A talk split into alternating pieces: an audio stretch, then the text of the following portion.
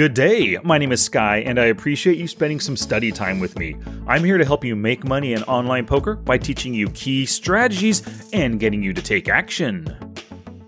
Happy Thanksgiving, everybody! Yep, it is Thanksgiving Day tomorrow as of the date of this podcast release. So I want to wish all my fellow Americans happy Thanksgiving and, of course, to the rest of the world. One thing I do want to say is that I owe all the success for Smart Poker Study and the Poker Forge to all of you who are listening right now. I really do appreciate your listening. I have such gratitude to each and every one of you. So thank you very much for being a Smart Poker Study podcast listener and happy Thanksgiving.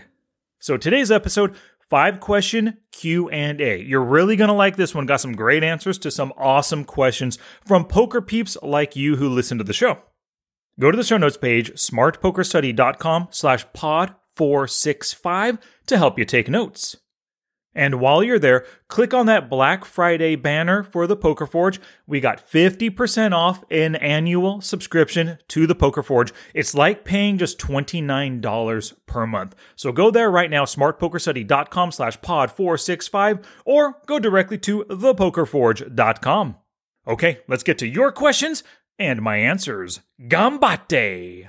Woohoo! I'm a college man! I won't need my high school diploma anymore! I am too smart! I am too smart! I am too smart! I am too smart! S-M-R-T! I mean S-M-A-R-R-T! Question number one is about tournament statistics analysis, and this is from an anonymous user on YouTube. This person says, I'm looking for quote unquote optimal statistics to compare in my Poker Tracker 4 reports to help plug leaks in MTTs. Do you have any suggestions? Well, thanks for this question. Now, in cash games, there are quite often optimal stats because we know what your average winner, uh, what how often they C bet, how often they three bet, how often they fold to C bets, all that jazz. But for tournaments, it's a different story. There are truly no optimal win rates. This is because of how the dynamics change in a tournament over the course of the tournament. Whereas cash games, it's kind of static. Here are the dynamics that kind of affect how you play, how your opponents play in a tournament. You got changing stack sizes due to the, due to the blind increases and antes increasing. You have the lead up to the bubble, the bubble itself, and the bubble burst. You also have the lead up to the final table and then, of course, final table play. There are also ICM considerations for those who think about that there are different buy-ins. High buy-ins like $50 $100 buy-ins and there's the lower buy-ins $3 and $5 buy-ins. If you play a combination of both you might be a different player in the higher buy-ins versus the lower buy-ins maybe due to the player pool that you're playing with but also due to the money on the line. Maybe you're very tight and you play scared money in the higher buy-ins but you're very loose and comfortable in the lower buy-ins. There are also different speeds regular speed turbo speed hyper turbos as well and there's different formats freeze outs, rebuys, bounties, uh, tournaments, satellite tournaments, spin and go. There's all in or fold, even, right? There's so much stuff. There's also six max, full ring, there's heads up. And lastly, there's MTT versus sit and goes. And if you're a sit and go player, there's tons of different styles of sit and goes too. So there are no optimal stats for tournament play. But here's how I would recommend that a tournament player analyze their statistics and their win rates. First, analyze higher buy ins versus the lower buy ins. So separate those in your database. Also, separate sit and go play and multi table tournament play as well. And then separate formats as necessary. And if you think about it, two very easy examples bounty tournaments and satellite tournaments. You're probably a very different player in those two. Your opponents are different players in those two. So that's already a ton of different formats or different groupings to be analyzing, which that's tough, but you got to figure out for yourself how, how you can group the tournaments that you play together to give you some realistic numbers to be analyzing. Next, once you separate this out, you want to analyze your numbers in total without running any filters. But then you also have to filter for different starting stack sizes. And the reason why is because I'm sure you already know this. You play differently with different starting stacks. Think about how often you call preflop, you open raise, you three bet, you c bet, you call c bets, how often you face shoves at the different stack sizes. So you want to filter for different starting stacks 0 to 10 big blinds, 10 to 15, 15 to 20, 20 to 30, 30 to 50 big blinds, and then 50 big blinds and greater. So it's possible you might be looking at 10 different sets of numbers based on all the information I already said. But when you're analyzing your statistics, you want to ask yourself this question If I saw this statistic on an opponent, how can I exploit it? If you can answer that with a super easy exploit, then you probably found a leak of your own. For example, maybe when you filter for 50 big blinds or greater, you find you raise and then call three bets 80% of the time. The win rate when doing that is negative 425 big blinds per 100 hands. So, at 50 big blinds or more starting stacks, you found a leak. This is something you need to address. When you run the same filter, maybe at 10 to 15, 15 to 20 big blinds, you don't have a leak right there. So, yeah, you have a leak at that bigger stack size of calling three bets a little too liberally and then losing too much when you do so. So, that's one thing that you definitely need to work on. Now, you also want to compare your statistics by starting stack with any kind of optimal cash game statistics that you find. And this could, of course, show you some possible areas of opportunity because if there is a leak in a cash game, it's very likely that that's a, that's a, that's a comparable leak in tournaments as well. Now, lastly, this is something very important to look at. No matter how you're looking at your games, how you're breaking them up, how you're running filters and going through statistics and win rates, Gotta pay attention to ROI or return on investment and you're in the money percentages. So you might be a winning player at the lower buy ins. Maybe you have a high ROI and a 25% in the money. Awesome. But at the higher buy ins, maybe you have a negative ROI and you're only in the money 5% of the time. So there's an issue for you right there to nail down. Holy cow, I'm losing money in the higher buy-ins, making money in the lower buy-ins. What is going on right here? Is the player pool too strong for me? Am I playing scared money at the higher buy-ins? Or maybe I've played so few higher buy-in tournaments that that's kind of skewing the data. All right, so thanks for that question, Mr. Anonymous. Now, question number two, it's about minimum defense frequency. This one comes to us from Simon, and he says, Here's my problem. If I call C bets less than 66%, don't I give money to my opponents who C bet half the pot on the flop? If I call 50% on the flop against a half pot C bet, then my opponents can exploit me and literally C bet 100% of the time with any two cards because I fold too often. My conclusion is that I have to call at least 66% on the flop, otherwise, I will be easily exploited. What do you think about that? Alrighty, Simon. Well, you're referring, just for the audience, you're referring to a minimum defense frequency or MDF. When you follow that MDF, the goal behind doing that is to not allow your opponents to easily exploit you with their bluffs. And all the math that you were saying was absolutely true right there. Versus half pot bets. If you don't want to be exploited by all their bluffs, you have to defend 67%. But here's the thing a lot of people believe that a lot of coaches will teach that kind of stuff, but I believe it is not your job to make yourself unexploitable. So just because his bet breaks even 33% of the time doesn't mean you have to defend 67% of the time. Let's think about this. What if he's a value better? Of course, you don't know what he's holding at the time, but if you defend 67% versus his value range, you're probably just handing him money, theoretical money, because we haven't seen the turn or the river yet, right? When you just use math to determine your decisions, it doesn't take into account your opponent's tendencies. And that's the biggest issue for me. What if you're against somebody who you look at their statistics and they C bet 15% of the time on the flop over a large sample? Well, I would never try to defend 67% of the time versus a value C better who only C bets 15%. You don't want to do that. If you just look at the math, you ignore the player.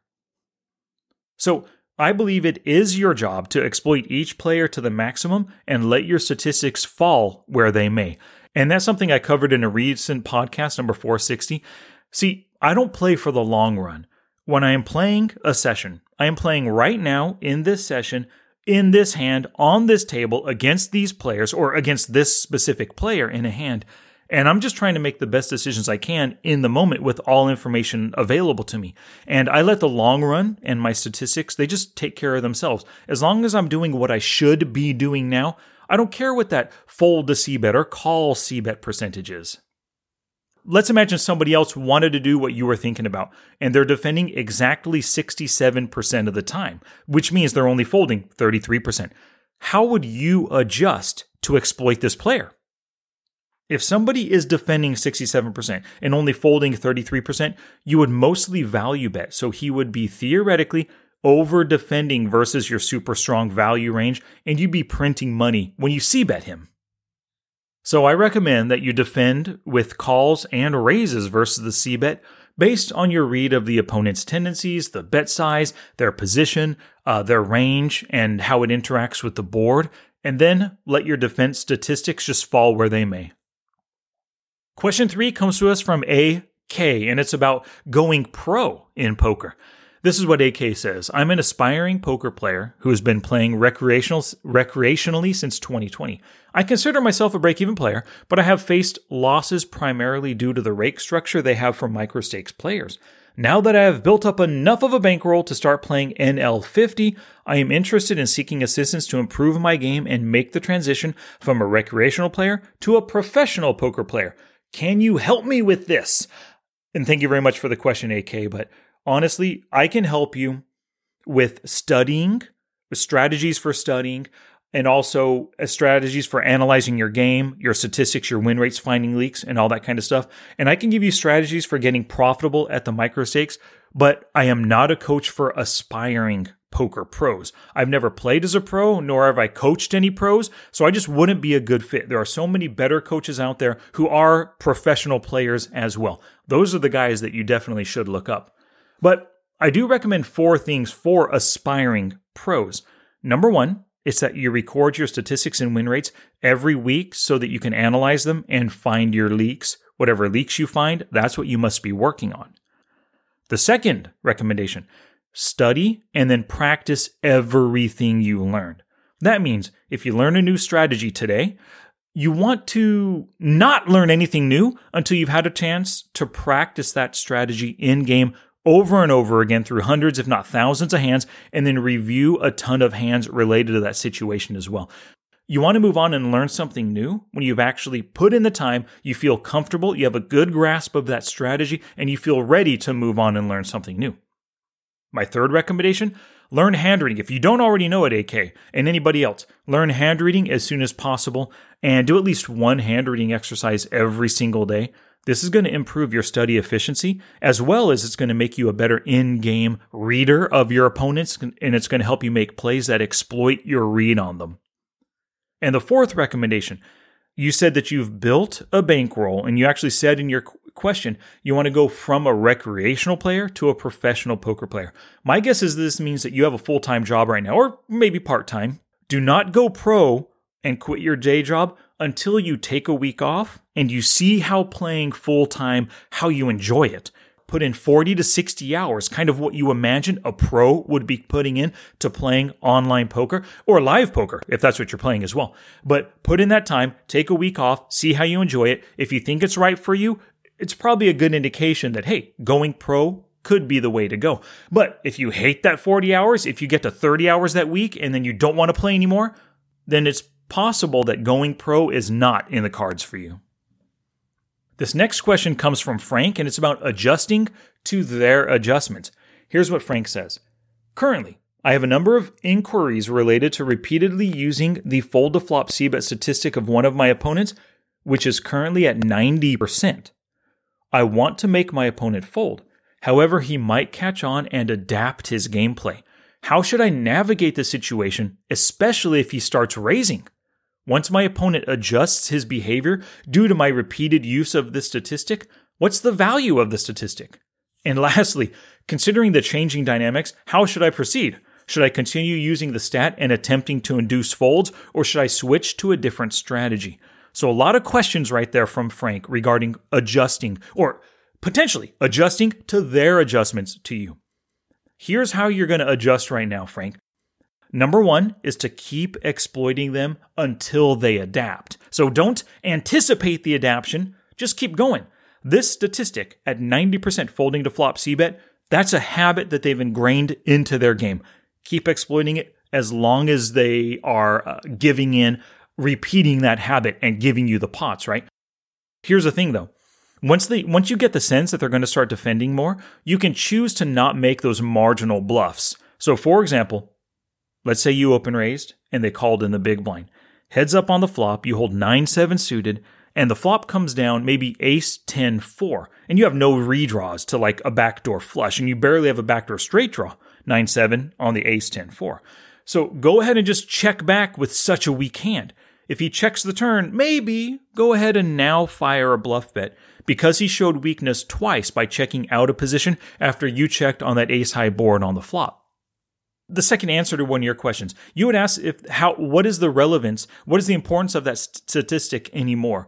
Now, the thing is that, that stat is still valuable even if he does adapt. Like I said already, a statistic over a large sample that shows his general tendency or his habits in that situation. Over whatever sample size, you've seen that he has a habit of folding 90% to, to C bets. So he might adjust right now in game against you.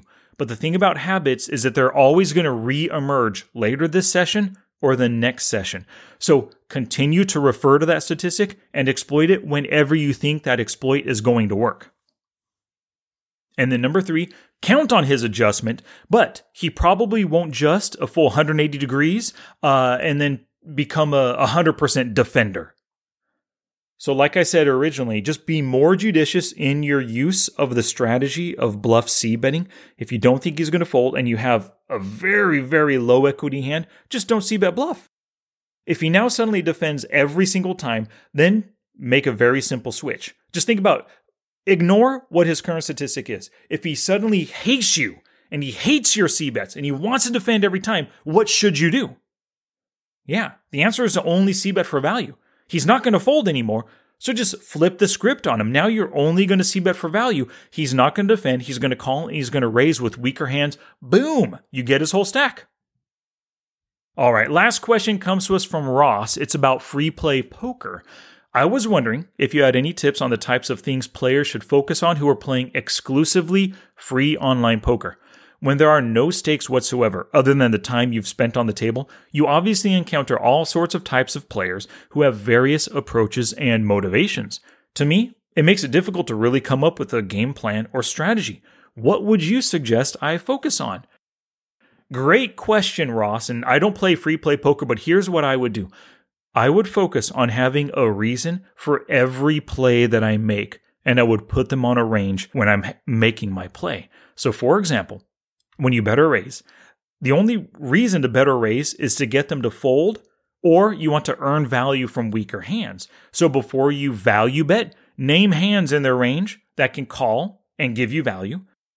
Before bluff betting, name hands that they have in their range that they can fold. So you're automatically, you have a reason for the play that you're making and you're thinking about their range of hands at the time. Before you call, make sure that you're calling because you have a hand ahead of their betting range. If you can name hands that he's betting that your hand is ahead of, you're good to go for calling.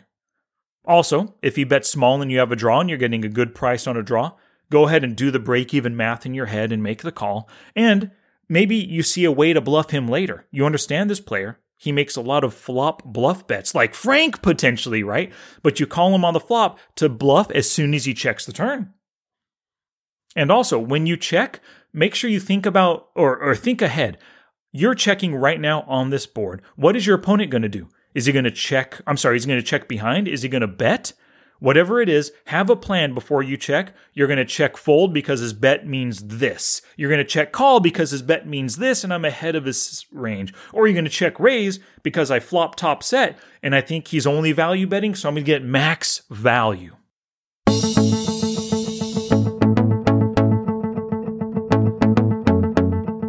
Alrighty, thank you so much for listening today.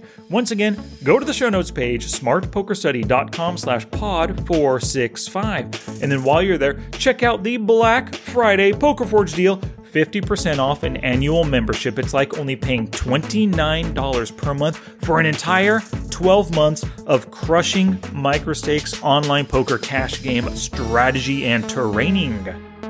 All right, once again, happy Thanksgiving, everybody. I appreciate you listening. And until next time, take action both on and off the felt to become the player that you want to be.